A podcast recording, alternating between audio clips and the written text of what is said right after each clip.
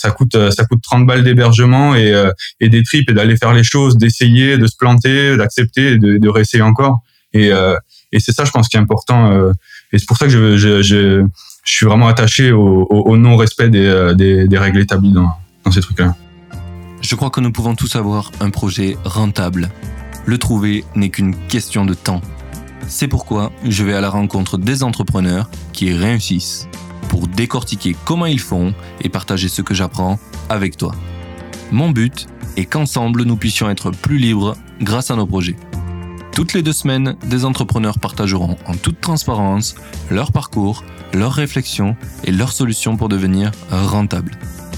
Je suis Martin Donadieu et tu écoutes Indie Makers, le podcast qui t'aide à te lancer pour vivre de tes projets. Aujourd'hui, on est en présence de Alain Briez. Alors, premièrement, merci d'avoir accepté mon invitation. Merci de m'avoir invité, ça fait plaisir. du coup, Alain, si tu devais résumer ton parcours en deux, trois phrases, comment tu, le présenterais? Alors, en, deux, trois phrases, vraiment bref, euh, je dirais euh, partie euh, de du mauvais endroit, j'ai rien respecté et maintenant je suis arrivé à une, life, une vie que je kiffe bien. Ouais. Ok, dis-nous un peu sur tes projets, qu'est-ce qui fait que tu kiffes la vie aujourd'hui? Euh, Aujourd'hui, je kiffe la vie parce que, ben, comme je disais, je suis parti donc d'un endroit qui était vraiment pas propice en fait à, bah, vivre, de, enfin, vivre ses ambitions pleinement et, et un peu sa, sa forme de liberté. Et euh, le fait en fait que j'ai pas euh, j'ai pas accepté de, de suivre euh, de suivre les règles comme elles étaient établies et que j'ai essayé des choses vraiment différentes ça m'a permis tu peux définir l'endroit comme ça c'est plus précis pour les gens. Ouais ouais. Alors ben, vraiment professionnellement en fait. Euh, moi ce dont je parle c'est professionnellement le fait en fait de euh, quand, parce qu'il faut savoir que moi j'ai arrêté j'ai arrêté l'école très tôt. Je viens d'un milieu social qui est plutôt défavorisé. Et j'ai dit plutôt pour essayer de de relativiser les choses. Mais mais en gros, euh, euh, l'idée c'est que là où on m'a dit que c'était pas possible et qu'il fallait que ben je diminue mes ambitions, ben j'y ai pas cru. Euh, j'ai essayé, essayé des, des, chemins détournés pour ben euh, rentrer euh, sur des sur des types de jobs dont j'avais envie, même si même si j'avais pas forcément la formation, pas forcément l'expérience. j'ai essayé des manières alternatives d'apprendre les choses, ben via Google, via YouTube, pour pour développer développer des connaissances qui me permettent de trouver des, euh, des jobs euh, qui me plaisaient. Ça n'a pas marché. Euh, du coup, j'ai décidé ben, de créer mes propres jobs et, et finalement ben, de, de, créer mes opportunités. Et à force de cette expérience-là, ben, j'ai eu accès j'ai eu accès à tout un nouveau monde d'opportunités professionnelles. je vois par exemple en ce moment, je suis euh, chez des projets personnels, mais je suis aussi salarié d'une boîte euh, qui s'appelle Germinal, où on fait de, donc du, du, growth pour des grands groupes et des startups, et maintenant où on fait de, de la formation. Euh, et, euh, et ouais, je, enfin, je suis rentré dans, ce, dans cette, dans cette boîte-là parce que j'ai réussi à, à, à, vraiment, euh, à vraiment actionner en fait les choses que j'ai apprises, à les, mettre en pratique par moi-même. Et, et, et, finalement, ben, j'ai pu prouver que j'avais de, de, la valeur sur des choses. Et aujourd'hui, j'ai d'ailleurs là-bas le poste de Chief Nawak Officer, qui consiste qui consiste à, à, monter des business totalement inutiles, euh, mais pour prouver en fait la, la puissance euh, de la méthode du growth marketing. Ok, ouais. donc c'est toi qui es à l'origine de hum, merde de Moulac? Moulax.vc, ouais, c'est c'est moi le génie du mal. ok, stylé. Et ça t'est venu euh, comment un peu cette idée là L'idée de Moulax.vc Ouais. C'est une idée très drôle. Euh, en fait, ça vient d'un poste de notre CEO euh, Grégoire, Gambato, euh, qui, euh, bon, qui avait fait un post sur LinkedIn euh, sur le fait qu'il était devenu business angels, qui venait d'investir dans une startup et en fait, dans le déroulé du poste, on apprend qu'il a investi 5000 euros dans une startup. Donc là, c'est parti en, c'est parti en blague en interne où euh, ben, on rigolait les uns avec les autres. Mais c'est après le but du poste en fait. Mais euh, et du coup, euh, j'ai commencé à proposer aux gens de la boîte, ben, vu que vu que nous on voit des startups à longueur de journée et que potentiellement on sait ce qui marche et ce qui marche pas à force de le voir, ben, j'ai demandé qui est qui était intéressé pour mettre éventuellement des tickets dans des startups, qu'on se groupe ensemble et puis qu'on voilà qu'on essaie de, de financer des, des projets cool. Et euh, là-dessus, ben, j'ai créé une landing. Euh, euh, et le but de la landing, c'était juste de troller un peu Grégoire sur le sur les 5000 euros investis en le présentant comme un investisseur aguerri. Et, et du coup, il, la page l'a fait rire. Il a partagé un post et ça a fait un carton. Ah oui, oui, j'ai vu passer ce post. Il m'a impressionné. Ouais. C'est, on a eu on a eu 30 000 visites, je crois, en, en 24 heures. Enfin un peu plus de 24 heures. On a eu alors sur son post LinkedIn, il dit qu'on a eu 250 demandes. C'est totalement faux parce que là sur les demandes, on en est bon ça ça fait un pic et ça s'est arrêté tout de suite, mais on en est à plus de 1000 euh, enfin formulaires de contact remplis et on a 60% de 60% de, de, de demandes valides en fait de, vrais trucs. Donc c'est c'est assez ah impressionnant, c'est assez impressionnant. Ah oui, non mais je dis pas que c'est que juste ouais. Je, dis, dis pas que, je dis pas que c'est 60% des demandes de grosse qualité, mais euh, mais en tout cas 60% de gens qui sont euh, sérieusement intéressés euh, et à, peu près répartis à 50-50 entre les gens qui veulent lever des fonds, les gens qui veulent mettre des fonds. D'accord. Ouais. Hmm. C'est impressionnant parce que pour le coup, le monde du VC, enfin, ça a l'air d'être un, un, secteur un peu particulier où tu te dis, ben, il y a certaines règles à respecter, un certain ordre. Il y a des gens qui sont VC, c'est pour une certaine levée de fonds, etc. Jusque là moi, je voyais ça comme ça, et je pense beaucoup de gens aussi. Et finalement, en fait, euh, avec la landing, vous avez prouvé que ben non, c'est pas du tout ça les règles du jeu. C'est juste que c'était comme ça depuis le début et que personne n'a rien dit quoi. C'est ça, bah, c'est un peu ça, c'est un peu, c'est un peu ça qui résume ce que je disais avant, parce qu'en fait, on a, on a souvent des, des choses qu'on a socialement intégrées parce que ben on a grandi avec, euh, qu'on nous dit que ben un, un le boss d'une boîte ça porte un costume avec une cravate trop serrée, euh, que pour faire ci on doit être ça. Enfin, et, et en fait ces choses-là on les challenge pas, et je trouve que c'est vraiment dommage parce que parce que en fait ça crée un vrai drame, c'est que dans, dans les milieux euh, dans les milieux sociaux plus difficiles euh, en fait, il n'y a, y a, pas la possibilité de l'ambition parce qu'en fait, personne se rend compte que c'est possible. Enfin, genre, c'est même pas dans le spectre des possibles trucs de se dire je vais lancer un projet. Alors que franchement, lancer un projet, Bon, il y, en a, il y, en a, il y en a 20 sur euh, sur 21 qui vont foirer, mais euh, mais ça, ça, ça coûte 30 balles de lancer un projet euh, aujourd'hui, quoi. C'est, ça coûte rien du tout. Ça coûte ça coûte 30 balles d'hébergement et et des tripes et d'aller faire les choses, d'essayer, de se planter, d'accepter, de, de réessayer encore. Et et c'est ça, je pense, qui est important. et c'est pour ça que je je, je, je suis vraiment attaché au, au, non-respect des, des, des règles établies dans dans ces trucs-là. Ah mais mm. je, je te comprends clairement. Puis j'irai même plus loin. Je pense que maintenant, tu peux arriver à lancer un projet, un business et gagner des, des euros sans en avoir dépensé aucun. Vraiment, euh, hmm. si, si tu vas vraiment à l'économie et que tu as vraiment envie de péter les règles, parce que par exemple, tu vois, dans les règles établies, tout le monde se dit, ah ouais, mais si je lance un projet, il me faut un nom de domaine. Bah non, mec, tu t'es pas obligé. Franchement, euh, tu peux faire avec un nom de domaine pourri quand t'as donné, euh, ce qu'il y a plein de sites, genre Bubble, etc., qui te font des domaines des sous-domaines de leur domaine et c'est ok, tu vois. Et en vrai, tu peux arriver à vendre même comme ça. Vrai. Donc, euh, je suis sûr que c'est un vrai défi que j'aimerais me mettre, c'est d'arriver à gagner des sous avec un projet en n'ayant rien dépensé, genre zéro. Je suis trop chaud d'essayer de faire ça. on peut en parler après. Là. mais ouais, je sais pas si t'as vu il y a pas longtemps, il y a euh, Kylian, euh, j'ai oublié son nom de famille bien sûr parce que je, je, suis très mauvais avec ça, mais qui a lancé sur LinkedIn un défi pour tous les gens qui ont des newsletters euh, de faire pendant le mois de septembre, on fait 1000 1000 personnes en plus sur notre newsletters. Et du coup, je me suis inscrit à ce défi et il y a tellement de gens qui sont inscrits. Et je trouvais ça trop cool euh, c'est un défi un peu social tu vois. Il faudrait trop lancer un truc comme ça euh, genre un défi euh, vous faites tous genre 100 balles de bénéfices sans avoir rien dépensé avec votre projet perso quoi. Ça pourrait même 1000 balles.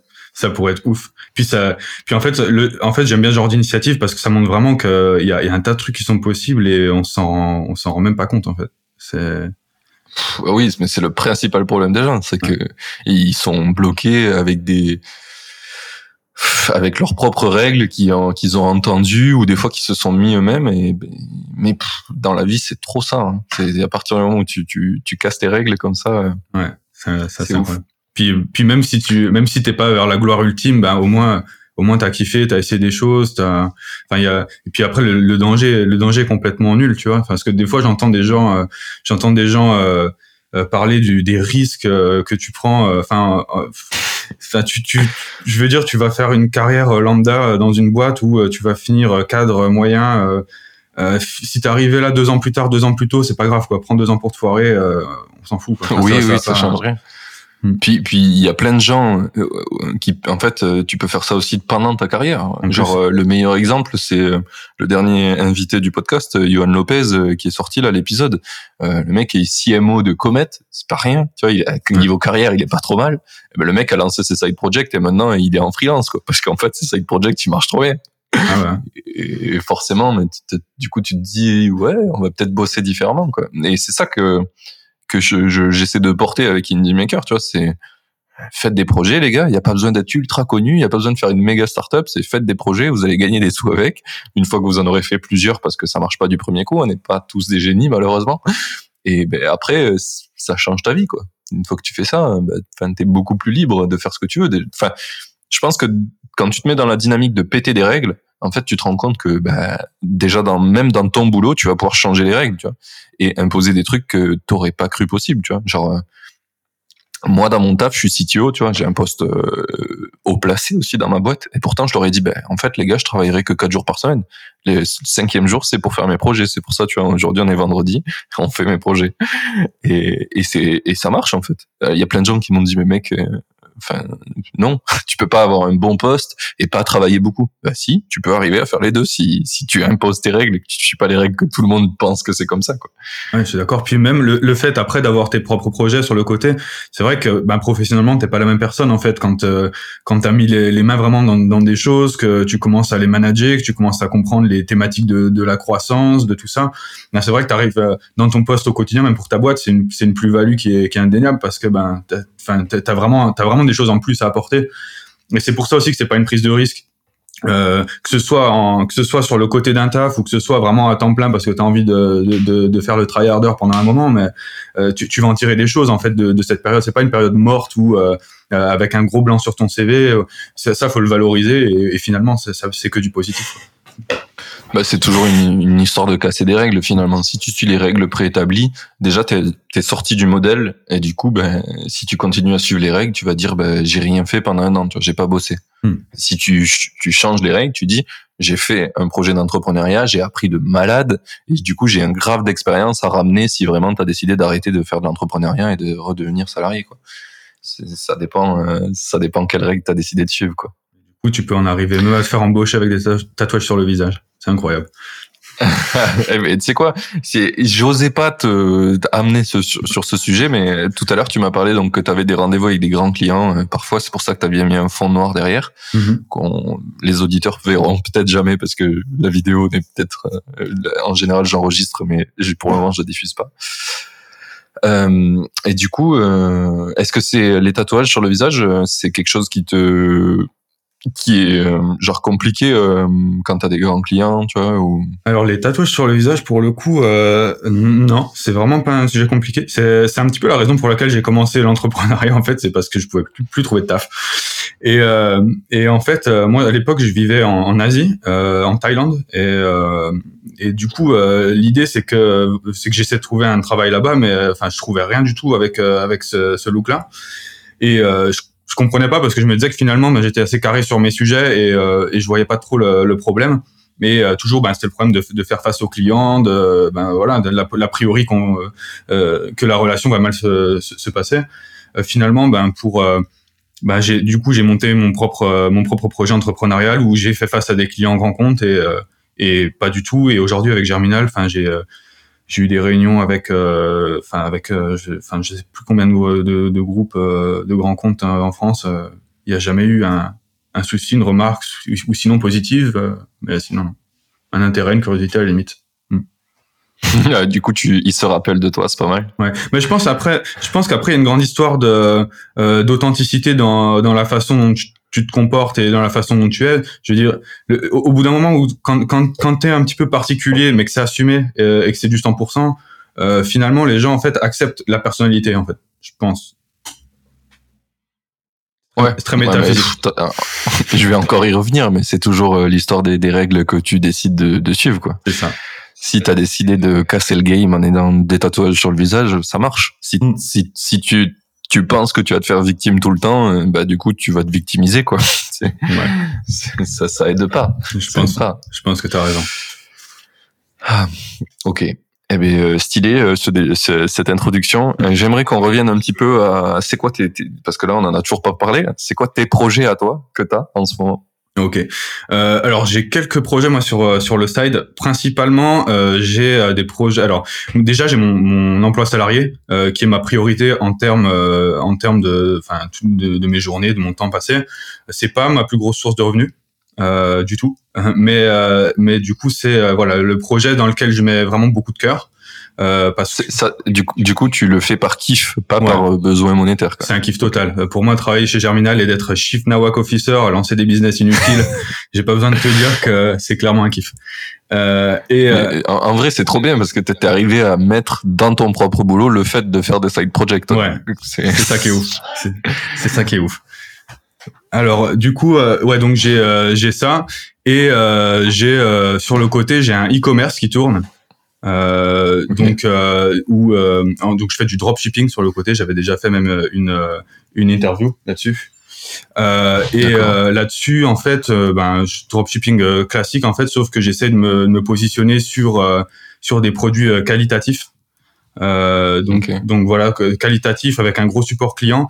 Et ça, c'est des side projects qui, qui alors c'est un, un, side project qui m'a pris beaucoup de temps au début à, à mettre en place et que j'ai euh, par la suite automatisé à fond. Euh, j'ai maintenant deux personnes à temps plein dessus une personne francophone, une ah personne anglophone, euh, qui gère ben, tout mon service client. Euh, on a on a tout automatisé derrière pour euh, ben, pour avoir un, un truc super clean. parce que maintenant avec les, quand tu fais du dropshipping et moi je fais de la pub Facebook principalement, tu es obligé d'avoir un service client irréprochable pour pour pour pouvoir continuer en fait à faire de la pub. Et du coup voilà, on a créé une, vraie petite boîte en fait à, qui fonctionne à deux personnes et sur laquelle maintenant je dois passer environ 10-20 minutes par jour, je pense, à checker le soir si tout se passe bien. D'accord. Du coup, ils sont genre employés à plein temps, quoi. Ouais, ils sont employés à plein temps. Et euh, donc, stylé. Donc j'ai ça qui génère euh, pas mal, euh, qui génère pas mal de cash. Ça, c'est, une de mes sources principales de revenus. Euh, alors, est-ce que tu peux parler un peu de chiffres? Ouais, ouais. Euh, alors sur euh, le dropshipping, pour donner quelques chiffres sur sur l'année en cours là, j'ai fait en, en chiffre d'affaires. Il faut savoir que je suis en, en moyenne suivant les mois entre 25% et 30% de, de marge. Et sur mon chiffre d'affaires, je suis à presque 350 000 euros. Sur l'année? Sur la, sur l'année en cours. Là. Ouais. Donc ça. C'est pas mal. Ouais, du coup, euh, c'est, c'est, je, suis assez content. et, euh, et du coup, bah, à côté, j'ai, euh, j'ai, bon, je fais, je fais un peu de, de consulting justement sur des projets, des projets innovants, justement des gens qui, qui ont des projets innovants dans le pipe, qui savent pas comment, comment les lancer et donc, euh, je consulte euh, là-dessus sur ben, comment passer de 0 à 1 euh, sur, sur ce type de projet. Et sinon, là, j'ai en Thaïlande un projet qui est de plus grosse envergure, qui est une plateforme d'hébergement cloud un peu à la DigitalOcean, tu dois connaître. Ouais. Yes. En fait, je suis en train de développer une espèce de copycat de DigitalOcean, mais adapté aux contraintes administratives du marché thaïlandais euh, et, et avec des méthodes de paiement plus, plus simples. Oui, qui correspondent au marché, quoi. C'est ça. Donc ça, c'est un projet qui qui est pas encore euh, qui fait pas encore de chiffres, sur lequel on a déjà testé la traction et qui a une très bonne traction. Euh, mais ça, c'est un projet sur lequel euh, c'est un projet de plus grande envergure. Ok. On pourra mettre en description les, les liens de tous ces projets là, du consulting, du e-commerce. Avec, plaisir. Avec plaisir. Parfait. On va trouver la, la, la, grosse landing page, page fake it until you make it où tu de t'inscrire et à la fin tu as le message de c'est pas possible. Parfait, parfait. Ben, comme ça, les gens auront un exemple et pourront mm. aller voir. Alors, je sais pas si ça restera euh, tout le long, mais en tout cas, quand il sortira, au moins. Yes. Euh, J'avais une question sur ton e-commerce. Euh, du coup, euh, le dropshipping, tu es le premier à venir dans ce podcast qui en fait. Pourtant, j'en ai cherché des gens qui faisaient du dropshipping, mais ils se cachent un peu parce qu'ils ont ils ont pas trop envie de parler de mm-hmm des projets qu'ils arrivent à faire. Euh, est-ce que tu peux parler un peu du plus précisément de genre de produit que tu vends pour donner un exemple aux gens ou? Ouais, par contre, je vais être un peu large. Euh, du coup, euh, moi, euh, ce que je fais, c'est que je fais des, des stores un peu nichés. Euh, je fais des stores un peu nichés et moi, je suis dans dans tous les accessoires beauté, fashion pour hommes. c'est ok, ce que je fais aujourd'hui. Ouais. D'accord, oui. Oui, sinon, je t'aurais proposé de parler d'un peut-être un produit que tu avais qui marchait bien mais qui marche plus maintenant. Alors euh, ouais, euh, je peux je peux faire ça. Il y avait alors un bracelet à l'époque que je faisais qui marchait euh, qui marchait très très bien. C'était un bracelet tibétain, enfin bracelet tibétain en pierre de lune. donc ouais, ça, ça faisait des t'avais des petites boules un petit peu poreuses qui faisaient pierre de lune avec une, une boule une boule bleue dessus. je suppose que ça voulait dire quelque chose. Je ne suis pas trop au courant, mais en tout cas ça se vendait pas mal. ok ouais. Ok. Et, ça c'était un beau carton. Ouais, ok. Et, euh, donc ça, c'était un, des, c'est un des premiers que t'as fait, du coup, je suppose? Non, alors les, les, premiers trucs que j'ai fait moi à l'époque, c'était plutôt des, des cadeaux, euh, des choses comme ça. Euh, je suis venu en fait petit à petit à, sur, sur des accessoires euh, de ce type-là parce que ça allait me permettre au-delà de au-delà de, d'enchaîner les produits euh, les produits euh, AliExpress, j'allais pouvoir vraiment créer une espèce d'univers autour de ça, créer une espèce de marque. Et c'est là que j'ai, du coup j'ai décidé de me diriger vers la, la niche la niche homme parce que du coup je prends plaisir à je prends plaisir à gérer tout ce qui est euh, copywriting, tout ce qui est euh, tout ce qui est élément de branding un peu dans ce dans ce dans ce secteur-là. Ça me fait assez euh, ça me fait assez rire et du coup j'ai j'ai décidé de me mettre à, fond à fond là-dessus. Ouais. Ok, parce que du coup je suppose que au final, si les, pro les, les produits te parlent un petit peu, c'est plus facile pour toi de pouvoir les lancer. Aussi, ouais. Aussi. Et c'est vrai que du coup, l'audience, l'audience, c'est bien de comprendre un peu ton audience, euh, et du coup, ben, c'est vrai que ben, l'audience masculine, ben, je, suis, euh, je, suis, je suis dedans. Donc, euh, donc du coup, ce qui, ce, qui, ce, qui, ce, qui, ce qui résonne à moi quand je regarde des, des choses, ben, ça peut potentiellement résonner pour les autres. Donc c'est. Ouais. Ok. T'as as commencé ça, ce projet à combien de temps? Alors ce projet-là, il a commencé en début d'année. Ah. oh, putain. il a démarré très fort. Ah oui, oui, effectivement. D'accord. Et euh, alors, euh, du coup, euh, c'est génial que tu en parles, que tu dises que c'est court. Du coup, il y a pas longtemps. si c'est neuf, t'as fait comment? T'as fait une formation ou t'as tout fait alors moi, t'as tout inventé toi Moi, j'ai eu la chance en fait de, de bosser sur un store avec un autre euh, dropshipper euh, qui, est, qui est un ami aussi, euh, au-delà d'être un dropshipper. C'est important de le noter. Tu as le droit de le citer euh, je, Ouais, je vais je vais le citer euh, je vais le citer à la fin. ah d'accord, tu le gardes pour la fin. cool. en fait, si tu veux, moi à l'époque, je venais de me... alors l'histoire marrante, je venais de me faire expulser de Thaïlande euh, justement, quand on était en train de, de, monter cette espèce de projet cloud, parce que ce projet cloud, c'est un projet qui traîne depuis un moment, euh, qu'on a dû arrêter. Parce qu'en fait, euh, si tu veux, en Thaïlande, l'administration, elle a, elle, a, elle, a, quelques limites. bon, après, on n'est pas forcément mieux placé pour parler, mais mais quand même si en fait. Quand même si. Euh, et en fait si tu veux euh, nous on était sur une typologie de, de, projet très particulier avec un transfert de technologie. Euh, donc du coup on avait le droit en tant qu'étranger à avoir 100% des parts de la boîte à avoir enfin on avait plein d'avantages comme ça et, euh, et ça, ça s'inscrit dans, dans, le cadre d'un projet du gouvernement et euh, ça donne euh, ça donne lieu à des visas spéciaux.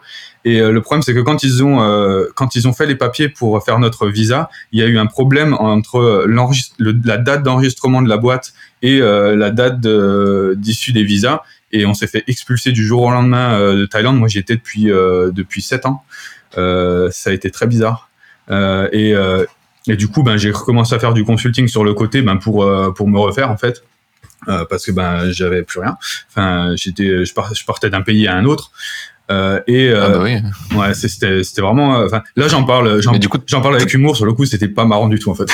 bah ouais, j'imagine. Ta boîte, elle existe toujours là-bas en plus? Ma boîte existe toujours. Hein. Ma boîte existe. Mais t'as plus le droit d'y être. Non, là, en fait, en fait, maintenant c'est arrangé. Euh, maintenant tout est arrangé, je peux y retourner, le projet est en cours et tout, on a on a tout repris. Euh, mais sur le coup, j'étais un peu j'étais un peu en mode rage quit, j'avais plus envie d'y retourner donc importe. Hein. Ah bah oui. Ouais, c'est un peu. Quand tu te fais expulser pour une vieille erreur administrative. Euh. C'est très bizarre. C'est très très très bizarre. Euh, donc du coup, euh, il y, a, y, a, eu ce truc-là et, euh, et un jour, euh, j'avais un, un, un, ami qui vivait aussi à, à Bangkok lui à l'époque, qui me contacte. Alors moi, j'étais parti en Corée quand je me suis fait expulser parce que j'ai toujours eu envie de découvrir la Corée, donc je me suis dit c'est l'occasion. et un jour, cet ami m'appelle. Je savais qu'il faisait du dropshipping, mais pour moi, enfin moi j'étais un start-upper je lançais un truc de cloud. Enfin, pour moi, ouais.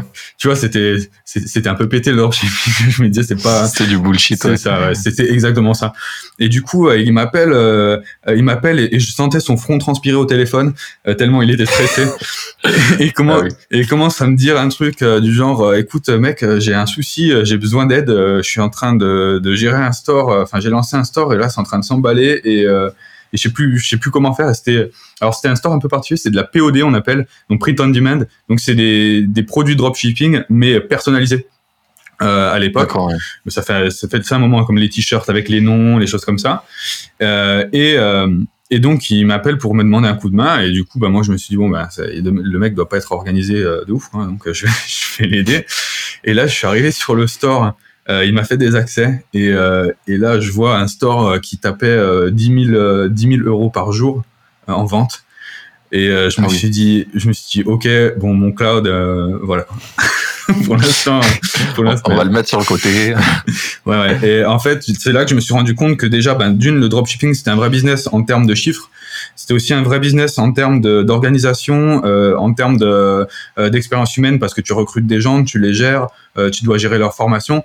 Et, euh, et en fait, je me suis rendu compte ouais, que c'était pas Enfin, après, tu as des gens qui font ça, euh, qui font ça comme euh, comme des salles, euh, qui lancent des stores, qui répondent pas aux messages et, qui laissent les, les gens qui n'ont pas reçu leur colis mourir. Mais mais quand tu commences à vouloir faire les choses bien et à vouloir faire les choses sur le long terme, en fait, il se passe vraiment, ouais, il se passe vraiment des trucs intéressants. C'est rigolo, ça me fait penser un petit peu à, tu sais, ce qu'on dit de l'argent, souvent, c'est très clivant. C'est soit les gens aiment l'argent, ils, trouvent que c'est une bonne chose, soit ils disent que ça amène trop de choses mal dans le, dans le monde et tout ça. C'est comme si l'outil, il avait une opinion de comment on l'utilise. Et le dropshipping, c'est un peu pareil pour moi. C'est un super outil, mais il y a des gens qui font n'importe quoi et qui ils vendent et puis ils envoient rien, rien ne, ne, va et puis ils le laissent tomber. Et du coup, ils ont fait un peu de sous, mais ils ont arnaqué plein de gens. Ou il y en a qui le font très bien et c'est un vrai business qui, qui, qui aide des gens. Tu vois, euh, j'avais acheté une formation à un moment, euh, un mec qui vendait ça un bal. Il avait fait un mort de dropshipping euh, et un des produits qui avait le mieux marché, c'était le jour de l'éclipse solaire. Il a vendu sur Amazon des, des lunettes pour protéger là, mais un peu nouvelle génération quoi. Mhm. Et le mec, il a fait un, million avec ça, tu vois, dans le monde. C'est ouf, improbable. Et ça avait aidé plein de gens parce que ben, pour le coup, si tu regardes l'éclipse euh, sans lunettes, tu te défonces les yeux. Et c'est pas non plus euh, déconnant. Il a juste vendu au bon prix. C'était pas exagéré. Et c'était pile au bon moment, pile comme il faut, pile pour les gens. Et ben, ça aide des gens. Du coup, c'est cool quand même comme projet. Et au final, toi, tu gagnes de l'argent. Enfin, tout, le monde est content, quoi. C'est ça. moi, j'ai des super. En plus, sur mes stores, j'ai vraiment des super relations avec euh, avec les clients. J'ai vraiment. Bah, je dois avoir une note de, de page sur Facebook qui est à, à 4,7, ce qui est genre inatteignable. Euh, sur 5, hein, quand même. pas sur 100. Mais euh, j'ai des super commentaires, j'ai des gens qui, euh, qui, qui, nous remercient par mail. Non, il y a vraiment une. Enfin, j'essaie vraiment de créer une dynamique positive parce que après, il y a faire de l'argent, c'est bien, comme tu dis, c'est un outil. Après, il y a comment tu te sens quand tu vas te coucher tous les soirs, tu vois? Est-ce que tu as envie de te dire, bon, ben, aujourd'hui, j'ai banané, j'ai banané 4 pp, je leur ai vendu des, des, des gants alors qu'ils n'ont pas de main? Enfin, tu vois, enfin, au bout d'un moment, c'est, c'est comment tu te sens avec toi-même. Et que moi, au-delà de, alors j'aime beaucoup l'argent et j'ai pas de timidité là-dessus. Euh, par contre, euh, j'aime beaucoup aussi euh, faire les choses bien et, et, être fier de ce que je fais euh, jour après jour. Tu vois, j'ai pas besoin de changer le monde tous les jours, mais au moins de faire des choses propres, euh, c'est déjà pas mal. c'est déjà ouais c'est en vrai ça, ça dépend comment tu vois le monde quoi. Si tu tous les jours tu te dis bah je veux faire un peu mieux, hmm. c'est déjà mieux que plein de gens. Donc euh, bah, le dropshipping, c'est pas forcément, euh, tu as peut-être pas changé le monde de suite, mais en attendant, euh, ça peut t'amener à changer le monde. Tu vois, genre j'ai eu dans le podcast Arthur Obeuf, je sais pas si tu l'as vu passer sur LinkedIn. Yes. le mec a, son premier business, c'est merde, j'ai loupé le nom. C'est dommage. C'est comme VDM, mais pour les, les nuits sans folie. trucs de Ouais, Nuit sans folie, voilà. Et, euh, et du coup, enfin, il a pas commencé par changer le monde, hein, clairement. et pourtant, maintenant, euh, Time for the Planet, c'est clairement pour changer le monde. Donc, euh, c'est un chemin, quoi, la vie. T'es pas, tu peux pas toujours faire le truc que, que tout le monde pense que c'est le, le, le, truc à faire à ce moment-là, mais tu peux toujours y arriver. Effectivement, c'est vraiment le bon exemple du parcours, du parcours qui part d'un endroit et qui atterrit totalement à un autre. Très, très, gros, très gros personnage d'ailleurs. Mhm. Euh, du coup, on va pouvoir reprendre un petit peu mes questions euh, sur ma sur ma petite trame. Donc du coup, euh, t'as pas fait de formation, t'as suivi quelqu'un euh, qui faisait ça et du coup c'est lui qui t'a tout appris quoi globalement. Alors lui m'a appris pas mal de choses. Après moi je faisais déjà des je faisais déjà des ads sur lesquels je m'étais formé sur sur sur YouTube et euh, ben, je faisais, je faisais, je faisais des ads parce que ma première boîte en fait que j'ai lancée en Thaïlande avant de, avant d'évoluer sur un projet de cloud parce qu'il fallait le financer ce projet de cloud, c'était une boîte de marketing. Euh, donc, donc en fait, en fait, j'essayais de lancer des projets. Puis en essayant de lancer des projets, ben j'ai appris le marketing parce qu'il fallait les lancer. Puis finalement, je me suis dit ben tiens, je vais lancer une boîte de marketing puisque c'est ce que je commence à savoir faire le mieux. Et euh, et du coup, ouais, elle existe toujours cette boîte? Elle existe toujours. Ouais. Elle, elle, a fait cette année euh, quelque chose comme 0 euros de chiffre d'affaires, mais euh, en gros, elle a enregistré. ok, ouais. Non, c'est une boîte qu'en Thaïlande, je facture pas avec euh, cette boîte vu que je suis pas du tout là-bas en ce moment. Mais mais elle est vouée, elle est vouée à être réutilisée. Être réutilisée. D'ailleurs, j'ai vu que Germinal, Germinal, où je vais arriver, passer en full remote. Du coup, tu, tu vas bouger en Thaïlande ou pas? Alors, bah, faut savoir que moi, je fais partie de Germinal, mais je vis pas en France. Je suis en France parce qu'il y a eu le Covid. Mais même avant, euh, même avant ces thématiques-là, moi, en fait, je vis. Bah, maintenant, je vis en Corée, en fait, à la moitié du temps, et à la moitié du temps, je vis euh, à Bangkok. Puisque maintenant, je peux y retourner. C'est l'heure de la pause. J'en profite pour te rappeler de noter le podcast, et si tu souhaites m'aider à l'améliorer, mets un commentaire, car je les prends tous en compte. Dernière chose, si tu connais des makers que tu aimerais voir dans le podcast, va sur indiemaker.fr. Tu pourras voter pour ceux que tu voudrais voir. Et ne t'inquiète pas, si un maker est absent de cette liste, tu peux toujours l'ajouter toi-même. On reprend, c'est parti. Stylé. Voilà. Ok, bah, t'as as bien répondu à ma question. C'est un des trucs que j'aime bien aussi quand tu commences à faire tes projets et que du coup tu changes les règles. Ben, ça fait aussi partie des choses que tu peux changer. Hmm. Et du coup, euh, moi aussi, tu vois, je, je, suis, je suis rentré en France pour le Covid. D'accord. C'était pas vraiment pour ça à la base. Je rentrais en France pour aller en Guyane voir un pote. J'étais au Portugal. Du coup, t'es resté pour le Covid. Euh, Ouais, et du coup, euh, bah, je suis arrivé en Guyane. On m'a dit ah, il y a le confinement. Du coup, avec, avec mes potes, on s'est dit hm, ça pue en Guyane d'être confiné. Du coup, on est vite rentré. Et après, on est resté confiné en France. Et là, on repart, tu vois. On va vivre à Séville, puis Lagos. C'est parti, quoi. On peut pas aller très loin pour le moment encore, mais. Ok, parce que normalement, tu étais un peu en mode nomade ou euh, plutôt euh, à un endroit? Euh, ben là, les... quand j'ai commencé le podcast, j'ai acheté un camping-car. Donc on est parti avec ma meuf, on a fait nord de l'Espagne, toute la côte portugaise, tout le sud de l'Espagne, on est revenu pour Noël quoi. Donc c'était en septembre l'année dernière, à Noël on est revenu. Après euh, du coup je suis reparti un peu dans le sud de l'Espagne parce que enfin dans le nord de l'Espagne parce qu'on avait envie de d'explorer un peu cette partie-là qu'on avait un peu fait euh, à la va-vite. On avait fait bien longtemps le Portugal et un peu plus euh, un peu, plus express l'Espagne. Et du coup, après, ben, je suis allé en Guyane. Je suis rentré en France, on allait en Guyane. Et, et après, ben, je suis resté à Montpellier puisque il y avait le confinement.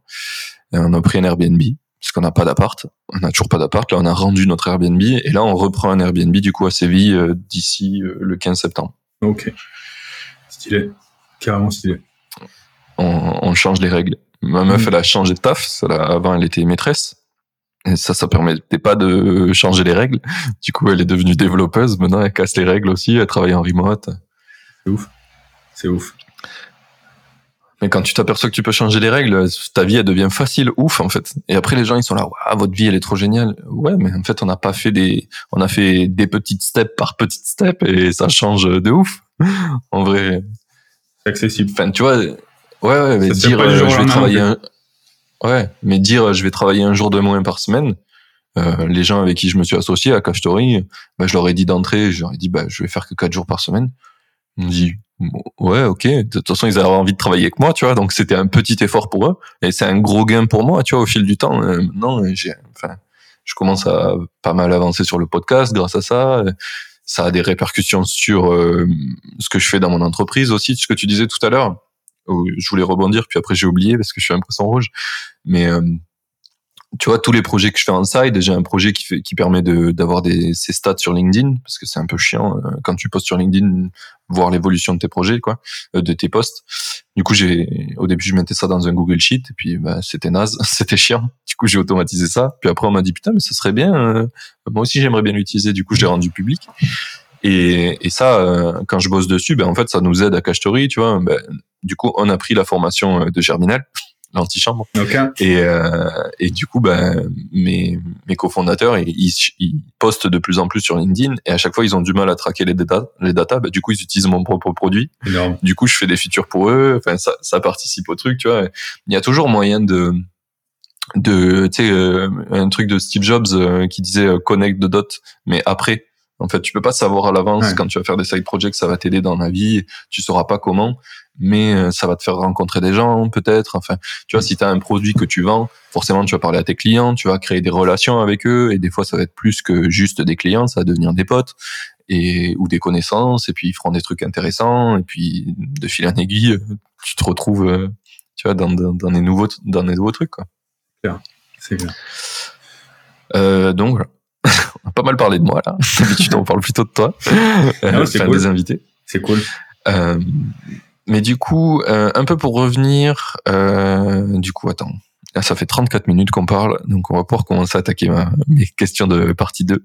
Ah, avant, euh, j'aimerais savoir, est-ce que tu as des projets que tu as lancés qui ont pas du tout marché? Est-ce que tu peux euh, en parler de pourquoi ça a pas marché? Alors, euh, le, le premier projet que j'ai mar- euh, que j'ai lancé dans ma vie n'a pas marché à cause de raisons légales. Euh, j'avais euh, j'avais je crois 8 ans et euh, je vendais des petits je, vendais des petits bonhommes en plâtre qu'on avait gratuitement avec les fromages. Du coup, j'avais eu j'avais réussi à récupérer un stock parce que je connaissais quelqu'un qui qui travaillait à l'usine dans ma famille et du coup, j'avais j'étais je faisais du porte-à-porte pour vendre les les les, bonhommes un par un. Donc ce projet n'a pas pas, pas marché. Mais un vrai projet, sinon, plus tard, c'est, euh, ben, c'était juste avant ce projet cloud, en fait. Pourquoi on l'a fait en Fake It Until You Make It C'est que juste avant, on avait fait un projet d'hébergement euh, euh, Docker, donc un projet d'hébergement euh, genre mutu mais sécurisé. On avait développé une plateforme avec euh, avec mon meilleur pote qui a quitté son job euh, d'ingénieur cybersécu chez Orange pour venir développer le projet parce que c'était l'idée du siècle. Ah ouais. Euh, on a mis un fric incroyable euh, avec le temps qu'on a passé là-bas, avec les choses qu'on a achetées et compagnie. Et euh, quand on a lancé le projet, en fait, il s'est rien passé du tout. Alors qu'on était, on était plus compétitif en termes de prix que ce qu'il y avait sur le marché en Thaïlande. On avait des meilleurs features. On a, du coup, on n'a pas compris. On a lancé ce truc-là. Bon, aujourd'hui, je comprends qu'on était juste mauvais, mais euh, à l'époque, on ne savait pas trop. Et que le, pro- le produit, on aurait dû le tester avant, en fait. Et, euh, et donc, euh, ouais, on a, on a passé beaucoup de temps à développer cette plateforme, ce produit. On l'a lancé et derrière, il y a eu. je crois que le seul like sur la page Facebook même, c'était le mien. Donc, c'est vraiment pour te dire. hein. Même mon pote n'a pas fait l'effort, tu vois. Ah ouais, c'est ça. C'est même lui, il y croyait pas quoi. Ouais, ouais. Bah, au début, on y croyait Euh, vraiment parce que l'offre, elle, l'offre, elle faisait vraiment sens. Et, et c'est ça le, le souci, c'est quand, euh, quand tu lances un business, tu as vite tendance à être un peu émotionnel, euh, à, te, à te dire ah bah ça c'est, c'est l'idée. Tu vois, tu pars avec ça en tête en te disant que c'est incroyable et tout le monde doit s'en rendre compte. Euh, le problème, c'est que ben peu importe comment toi tu t'es rendu compte que c'était la solution à un problème, il faut encore que ce soit la bonne solution au problème et que les gens aient envie de l'adopter et que ce soit un problème qui compte en plus pour les gens. Parce que nous, clairement, on s'attaquait à un problème ben, qui compte pas. Genre euh, faire de la sécurisation d'hébergement mutualisé en Thaïlande, les mecs s'en foutent en fait, tout simplement. Mais clairement. Et euh, y a ceux qui veulent un truc sécurisé, qui prennent un vrai gros truc, et il y a ceux qui veulent un, enfin, qui s'en foutent. Et euh, ouais, quand on l'a lancé, mais ça, ça a été. euh, alors j'en parle rapidement, euh, mais c'est une mise en place qui a, qui a pris vraiment beaucoup de temps, beaucoup d'énergie, beaucoup de sacrifices. Et quand on l'a lancé, qu'on s'est rendu compte que ça marchait absolument pas, ça a été quand même une expérience un peu particulière. Et donc du Ah coup, ouais, c'est hardcore, je comprends. Ouais, ouais. Est-ce que tu sais évaluer l'argent que ça t'a coûté? Je, je, je sais que ça va te faire du mal cette question, mais ouais, ça, ça a dû me coûter, ça a dû me coûter bien 20 000 balles. ok. Ouais. À l'époque, pour moi, c'était vraiment le bout du monde. Genre, euh, c'est vrai que euh, suivant des- les périodes de ta vie, euh, 20, 20 000 euros, ça peut être, euh, ça peut être peu, moyen ou beaucoup. À l'époque, pour moi, c'était vraiment, vraiment beaucoup. Oui, je comprends. Mais de toute façon, mettre 20... À moins que tu sois vraiment blindé de thunes et que tu lances des trucs euh, qui servent à rien et tu t'en fous, euh, c'est, ça fait mal à tout le monde de mettre euh, 20 000 balles dans un projet qu'il n'y ait pas de, il y ait pas de retour, quoi. Je pense, ouais. Je pense. Mais du coup, ça t'a bien appris. Maintenant, tu fais plus, euh, tu crées plus tout. euh. Maintenant, je mets plus, euh, je mets plus un doigt, je mets plus un doigt sur la création tant que j'ai pas vendu. Déjà, je vends, et si ça se vend, alors je crée. Et je demande pardon aux gens Ouais. qui attendent. C'est, Ouais, c'est ça. Puis ce qui est bien, c'est que si tu arrives à vendre, déjà tu sais combien tu peux mettre d'efforts. si, t'as Ah ouais. vendu pour 2000 balles, déjà tu dis, bon, bah, je peux essayer de le faire en rapide, quoi. exact. Si tu vends pour 20 000 balles, tu peux faire un peu plus d'efforts, quoi. J'avoue, j'avoue. Non, c'est vrai que c'est un, super outil en fait de vendre avant de créer. Et ben c'est ça qui permet au final de commencer des projets avec rien, même des projets d'envergure. Euh, Enfin, ça permet, ça permet beaucoup de choses. Bah, clairement, puis t'as pas besoin d'être développeur, Mm. tu, t'enlèves plein d'épines du pied. Quand tu veux commencer et faire le projet, ben, il faut soit que tu sois technique, soit que tu trouves un associé technique. Et ça, enfin, ça, euh, je- tu sais, avant de, avant d'être CTO, j'ai essayé de monter ma boîte et j'ai essayé de faire une, genre une usine de, de start-up, quoi, de MVP euh, pour aider les gens à sortir leurs produits parce que je pensais qu'ils étaient nuls et qu'ils le faisaient pas de la bonne façon. Et en fait, il- les gens sont tellement convaincus de, de choses dans leur tête quoi qu'il faut avoir comme prérequis qu'en fait j'y suis pas arrivé à faire ça parce que je passais mon temps à conseiller des gens qui disaient non mais il faut pas faire comme ça ils, ils, ils voulaient pas faire avec moi tu vois Ok.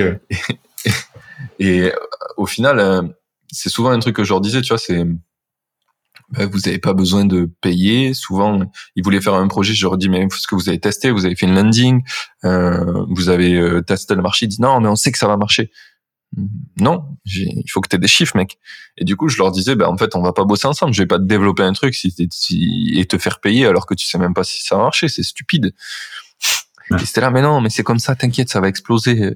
Euh, Ouais. Non, non, vraiment? C'est, tu t'es pas obligé. Nous aussi, ça devait exploser. hein. Ça devait exploser, puis finalement, on attend toujours le premier chèque. Mais ouais, mais je comprends pas pourquoi euh, pourquoi on est convaincu qu'il faut faire ça. Et, et encore, euh, il y a pas longtemps, tu vois, il y a un pote qui m'appelle, il me dit j'ai une idée de dingue.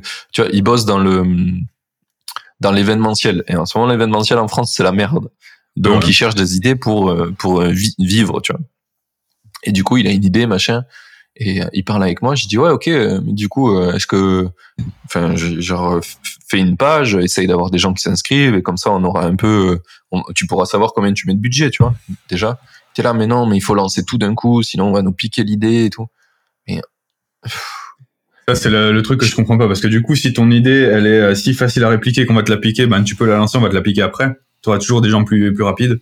Et, et si, enfin, tu vois, enfin, il y a au bout d'un moment, euh, un jour, on va la copier ton Oui. idée. Donc, euh, l'idée, c'est d'être toujours le, le gars qui est dans l'exécution à fond, tu vois. Et, euh, Mais c'est ça. Et puis le pire, c'est que du coup, ça freine plein de gens qui ont des bonnes idées et ils se disent ah ouais, mais ça existe déjà. Mais non, mais qu'en fait, ce qui ce qui existe, c'est l'idée. Ça, ça, toutes les idées du monde existent, bordel. Mais par contre, euh, comment tu vas la faire? Il y a que toi qui peux le faire. Il y a que toi qui es dans ta propre tête. Il y a que toi qui as ton expérience, ton vécu. Et du coup, ça va faire ton propre projet. Et euh, un des un des mecs que j'aime bien en indie maker qui veut pas venir dans ce podcast parce que je sais pas trop pourquoi, mais c'est euh, Léo Becker. Sur, euh, vous pouvez le voir sur Twitter. Il a créé un service qui s'appelle Hyperping. Donc euh, l'idée c'est de faire euh, un ping de tes services quoi pour voir s'ils marchent. Tu sais, t'as déjà vu les pages de d'uptime euh, de, de, d'un Ouais. service, tu vas voir et tu te dis bah, tout est en marche, ça répond bien, etc. Bah, il a fait un service qui fait ça. Et ça, franchement, euh, il y a pas longtemps là, Pieter Level, le mec le plus connu en indie maker euh, sur sur internet, il a dit mais j'en vois popper toutes les semaines maintenant, c'est n'importe quoi. Mais pourtant, il y a toujours des gens qui arrivent à trouver un marché parce qu'ils ils mettent une opinion dans leur idée et du coup, ils le développent d'une certaine façon et du coup, ça intéresse une niche de gens. Alors des fois, il y a quatre mecs comme toi. Des fois, il y en a qu'un comme ton projet, et des fois, il y en a beaucoup plus. Et c'est pas grave. En fait, l'idée, c'est qu'est-ce que tu vas en faire, qui est super important. Je passais ma vie à répéter ça. J'ai abandonné. J'ai abandonné alors que je pouvais faire des sous, tu vois, mais passer ma vie à expliquer à des gens qui font n'importe quoi et que je vais pas les aider moi parce que je, les arnaquerais, c'était trop chiant. Ah, c'est vrai que l'exécution, c'est tout. hein. Après, même, je t'imagine même que sur euh, l'offre de hébergement cloud, euh, on- si, on, devait s'arrêter parce que euh, parce que il y a des concurrents, enfin, il y a quand même euh, Google, euh, Amazon, tu vois, Ouais, alors là, t'en as des concurrents. Et du coup- tu peux te différencier, quoi. Enfin, Il y, a des- il y a des choses où toi, tu peux faire un truc à ta sauce, tu peux t'adapter à un- une problématique spécifique. Euh, tu peux aussi avoir un ton qui est plus euh, plus cool et les gens ont envie de bosser avec toi plutôt qu'avec quelqu'un d'autre, parce qu'une boîte, c'est aussi une, une aventure humaine à un moment donné, tu vois. Euh, Il y, a, il y a plein de facteurs qui font que, euh, euh, enfin, faut tester, quoi. Hmm. C'est un peu ce que j'aimais bien dans ce que tu as dit tout à l'heure avec le dropshipping, c'est que euh, tu vois, tu avais gens à, à manager, à gérer. Euh, c'est ce que tu parlais, tu vois, d'aventure humaine. Et je trouve que souvent, je sais pas pourquoi, on, on a vraiment, un- je sais pas si c'est en France ou si c'est dans le monde, mais tu sais, on a un problème avec nos rêves. On se dit putain, je vais faire un business, euh, je vais être blindé euh, grâce à ça. Et mais du coup, ils disent mais je veux rien faire pour y arriver. Tu vois, c'est genre, euh, de, je vais me lever, ça va marcher ou alors euh, soit les gens ont peu d'ambition ils se disent bah ça va être un truc intéressant ça va être cool. Et je sais pas c'est bizarre je trouve qu'il y a un, il y a un- une genre de séparation entre les rêves des gens qui sont totalement euh, fous et qui ont aucun sens. Genre euh, je veux me lever demain je serai riche tu vois. Et euh, je vais faire des trucs qui sont trop cool au quotidien et ça va me faire devenir riche. Et je sais pas pourquoi on n'a pas ce Parce que les gens suivent pas assez euh, Gary Vaynerchuk. grave je l'aime bien lui en vrai Moi, j'aime bien. il, il, pousse grave les gens à se bouger le cul, quoi. Enfin, Puis il insiste beaucoup sur ce concept en fait de euh, de parcours plutôt que d'objectif et de trucs du euh, bah, prendre le kiff de faire chaque pas en fait. Et c'est ça qui t'emmène euh, vraiment quelque part. C'est ça que ben oui, ben, je suis clairement convaincu par ça. Par contre, lui, sacrifie, lui sacrifier les week-ends. Par contre, enfin, et au bout d'un moment, il n'y a pas besoin d'être d'être d'être un malade non plus, mais Ouais, ouais, mais après, euh, en fait, ça, ça dépend de la vitesse où tu veux aller, tu vois. Je, je vais prendre l'exemple du podcast, mais euh, tous les gens euh, avec qui j'ai discuté, qui ont un podcast, avec qui je l'ai lancé, m'ont dit, bah, j'en fais un par semaine, c'est bien, c'est le bon rythme, ça, ça engage les gens, c'est le truc qui marche le mieux, machin. Je leur ai dit, ouais, mais en fait, moi, je veux faire un projet qui dure dans le temps, tu vois. J'ai envie qu'Indie Maker, dans dix ans, je le fasse encore, quoi. Et pour kiffer, je sais qu'il faut que je le fasse une fois toutes les deux semaines. Euh, ça me laisse le temps de tourner des épisodes, j'en ai d'avance, j'ai un rythme tranquille. Si j'ai envie, pendant trois semaines, je peux ne pas en tourner, ça sera toujours bon. Ça fait un peu chier les invités parce que, tu vois, quand on tourne maintenant, ben, le temps qui va sortir, ça va mettre deux mois. T'es toujours là? Ouais, ouais, je suis là. j'ai perdu ta caméra, ça me dit, euh, la caméra a été désactivée parce que euh, la connexion est pourrie. ok, je t'entends bien, tout, tout est cool. Je me vois aussi. Ok. Ok, bizarre. Euh, du coup, j'étais en train de dire que euh, j'ai choisi euh, de prendre ce rythme-là et pourtant on m'a dit bah ça allait pas marcher. Et effectivement, je le vois dans les chiffres par rapport à d'autres qui se sont lancés au même moment, ça grossit plus doucement que d'autres, tu vois, parce que forcément tu crées pas la même le, le même sentiment de je vais manquer des choses, il faut que je les écoute mais en vrai, c'était un truc qui me faisait chier en plus. Tu vois, chez les autres podcasts, euh, quand t'en as un qui sort par semaine, euh, tu pars en vacances une semaine, t'en as loupé un, après tu oublies l'autre, t'en as loupé deux, et d'un coup, euh, t'as, t'as plein d'épisodes de retard, tu t'es plus à jour. Enfin, je trouve ça chiant. Tu vois, on court toujours après le temps, souvent, euh, comme s'il fallait tout que qu'on, qu'on ait fini notre vie à 30 ans, genre qu'on ait tout fait. Et alors que non, t'es pas obligé. Tu peux faire des trucs un peu plus tranquille, mais ça va quand même marcher. C'est juste que ça prendra plus de temps. En fait, c'est sûr que si tu fais comme Gary Vaynerchuk et que tu passes euh, ta vie, tes soirs, tes week-ends, bah ouais, tu peux exploser en un an. Mais euh, des fois, tu peux aussi exploser en 3-4 et c'est ok, tu vois. Ça, ça, c'est à toi de voir. Il n'y a pas, il y a pas qu'un seul chemin possible. C'est exactement pour ça que tu es là dans ce podcast et que j'interviewe plein de gens différents. C'est que il n'y a pas qu'un seul chemin possible, les gars trouvez le vôtre, faites-le de votre façon et ça va marcher tant que vous faites. Prenez du kiff, quoi, surtout. Hein. Franchement, prenez du kiff. Ouais, c'est ça. Je vais le renommer, je vais appeler les kiffeurs à la place d'Indie Maker. Indie Kiffer. Indie Kiffer.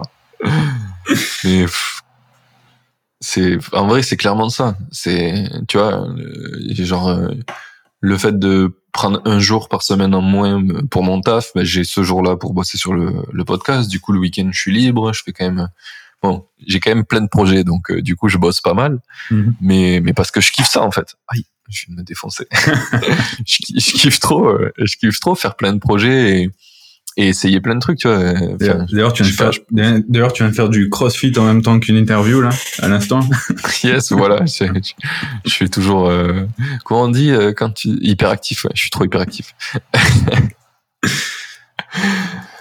euh, bon, on va pouvoir passer un petit peu sur euh, mes dernières questions. C'était vraiment cool de, on va pas, ouais, sur la partie 2, en fait, on n'a pas attaqué. Est-ce que t'as, euh, c'est quoi tes objectifs avec tes projets, là? Par exemple, le dropshipping, où tu veux l'amener?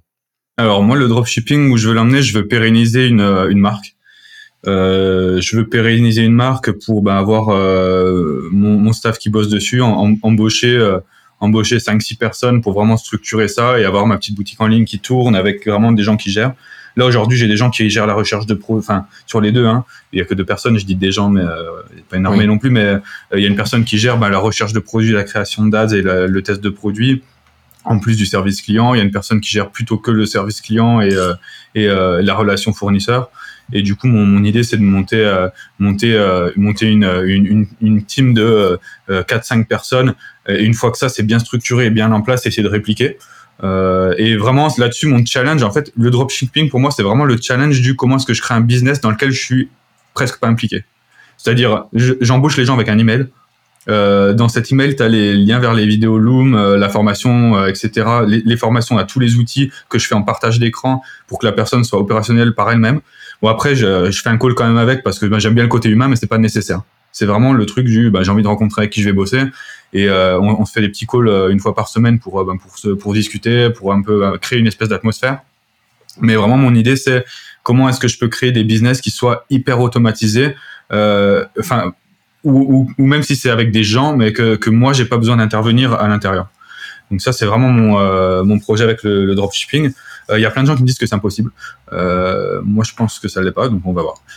Et euh, sinon, après, sur, euh, sur mon projet cloud. tu sais casser les règles, tu vas y arriver, c'est sûr. Ouais, possible. et du coup, sur, euh, sur, alors, sur mon projet, ben, sur Germinal, ben, pour l'instant, il n'y a pas de. L'objectif, c'est de, de continuer à, à, kiffer, en fait. De continuer à me faire plaisir, de continuer de voir si si je peux qu'est-ce jusqu'où je peux emmener le, le truc. J'aimerais bien j'aimerais bien porter le projet moi à l'international à terme. Euh, j'aimerais bien, tu vois, par exemple, Antichambre, en faire une version en anglais, euh, faire un peu des intros euh, avec les boîtes en Corée, pourquoi pas vendre, voir un peu comment ça peut se passer à l'international. Ça, c'est un petit projet personnel que je partage que avec moi-même pour l'instant, mais, mais voilà. On verra. Si les mecs de Germinal écoutent, ils sauront. si vous m'entendez, les gars, sortez Google Translate. Et euh, donc il y a ça. Euh, et euh, sinon, après, sur tout ce qui est projet, plutôt sur tout ce qui est mon projet cloud, hosting cloud, ben, le, truc c'est de, de, mettre en place ça à, très très court terme là, puisque là on a on a recruté les les ingés OpenStack, on a on a toute la team qui, qui s'occupe de faire de remonter le dossier pour pour le gouvernemental pour avoir les incentives qu'on avait qu'on avait avant. Et là là-dessus mon projet c'est c'est à, à à deux ans, euh, à deux ans d'avoir vraiment, enfin un an pardon, d'avoir vraiment une boîte qui, euh, qui tourne, qui est pérenne et, euh, et avec une, une, une, dizaine de personnes à l'intérieur. Donc on va voir si c'est, on va voir si c'est possible. Et après voilà, je suis pas trop de, jusque là c'est à, peu près, c'est à peu près les objectifs que j'ai en tête. je, je, me laisse aussi, je me laisse aussi de la marche. Tu vois, le truc c'est que je fais, je fais beaucoup mes, mes, mes projets pas à pas. J'ai un petit peu, j'ai un petit peu un horizon mais euh, je me mets pas trop euh, la, la, la, pression non plus. Juste, je fais le taf tous les jours en fait. Je fais le taf tous les jours. Je donne un rythme à ce que je fais et, euh, et après on verra où ça où ça mène. Ok. Mm. Euh, J'ai une question par rapport au projet d'hébergement. Donc, c'est en partie euh, le, un des projets à la base que tu as raté. Et donc là, tu le refais. Et qu'est-ce qui fait que, que tu le refais et que tu l'abandonnes pas? Alors, en gros, Ouais, ce projet, ce projet, il n'a pas été raté. Euh, le, le, projet qui a été raté, c'est le projet d'hébergement de Docker.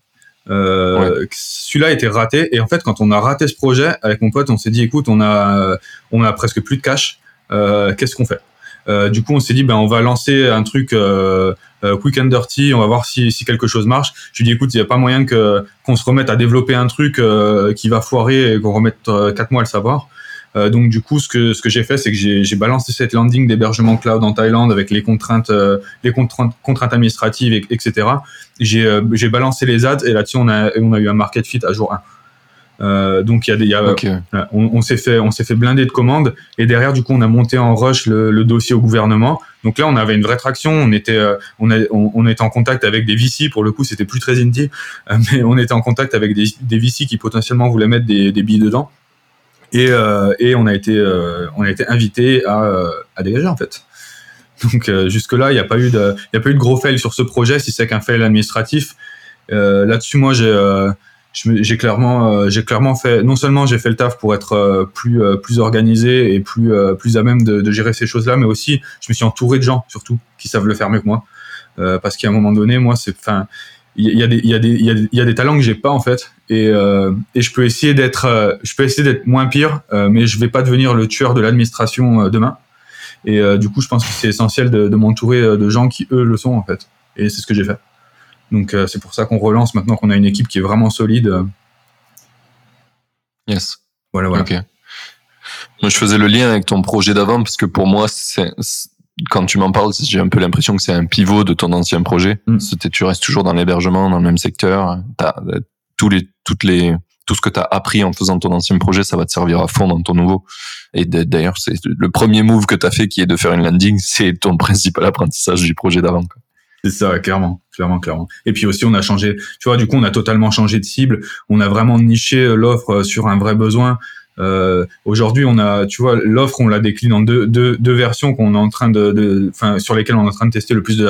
C'est le même produit, mais vendu de deux façons différentes. T'en as un, pro, en as un premier qui est plutôt pour euh, tout ce qui est hébergement de type, de type Neutor et, et choses comme ça. Euh, donc derrière, ce qu'on fait, nous, c'est qu'on offre des, on offre des moyens de paiement plus, euh, plus, plus broad que, que les autres hébergeurs. Mais par contre, derrière, on a toute une techno qu'on, euh, on a toute une techno qui a été développée par justement les nouveaux partenaires qui permettent de faire du monitoring de flux, d'éviter, ben de, tu vois, le but c'est de, de, créer un service où, où potentiellement, ben les gens vont réussir à passer entre les mailles du filet de l'identification.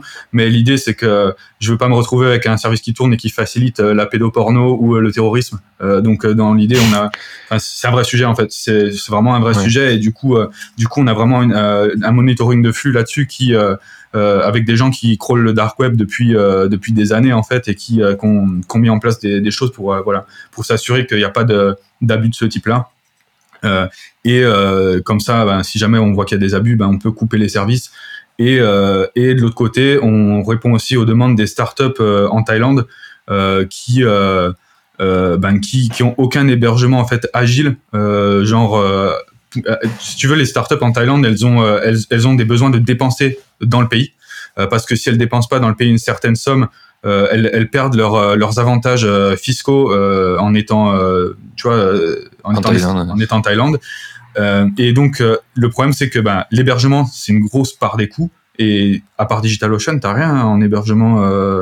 Enfin, tu vois, enfin, t'as tous ces tous ces tous ces outils là tu veux tu veux faire Amazon? Alors oui Amazon euh, AWS c'est en Thaïlande mais le truc c'est que pour utiliser Amazon tu es obligé de faire un doctorat en utilisation d'Amazon tu vois donc c'est euh, enfin j'exagère un peu une formation euh, non clairement je pense que c'est dur quand tu veux utiliser la, la, la AWS console faut s'accrocher quoi. Ouais, c'est c'est dur. Alors que là, on propose un truc aujourd'hui, tu choisis ton pays, tu choisis ton euh, tu choisis ton template, euh, t'appuies sur un bouton, paf, c'est c'est c'est déployé euh, et, et, euh, et, voilà quoi. T'as ton t'as ta machine qui tourne, tu peux la, la déployer à l'heure, à la minute. Et, et, du coup voilà, on a vraiment ces, ces deux, deux cibles distinctes et on va voir où est-ce que ça où est-ce que ça marche le mieux. Yes. Eh ben génial. Euh, si vous aussi les auditeurs vous avez kiffé euh, ce podcast, euh, bah, le meilleur truc c'est de mettre une note 5 étoiles sur iTunes. C'est ce qui nous aide le plus à faire connaître ce podcast. merci à toi d'être venu et je te dis à la prochaine. Ça y est, l'épisode est fini. J'espère que tu as kiffé autant que moi. Merci d'avoir écouté, merci à l'invité d'avoir pris le temps de venir et à dans deux semaines pour le prochain. Belle journée à toi.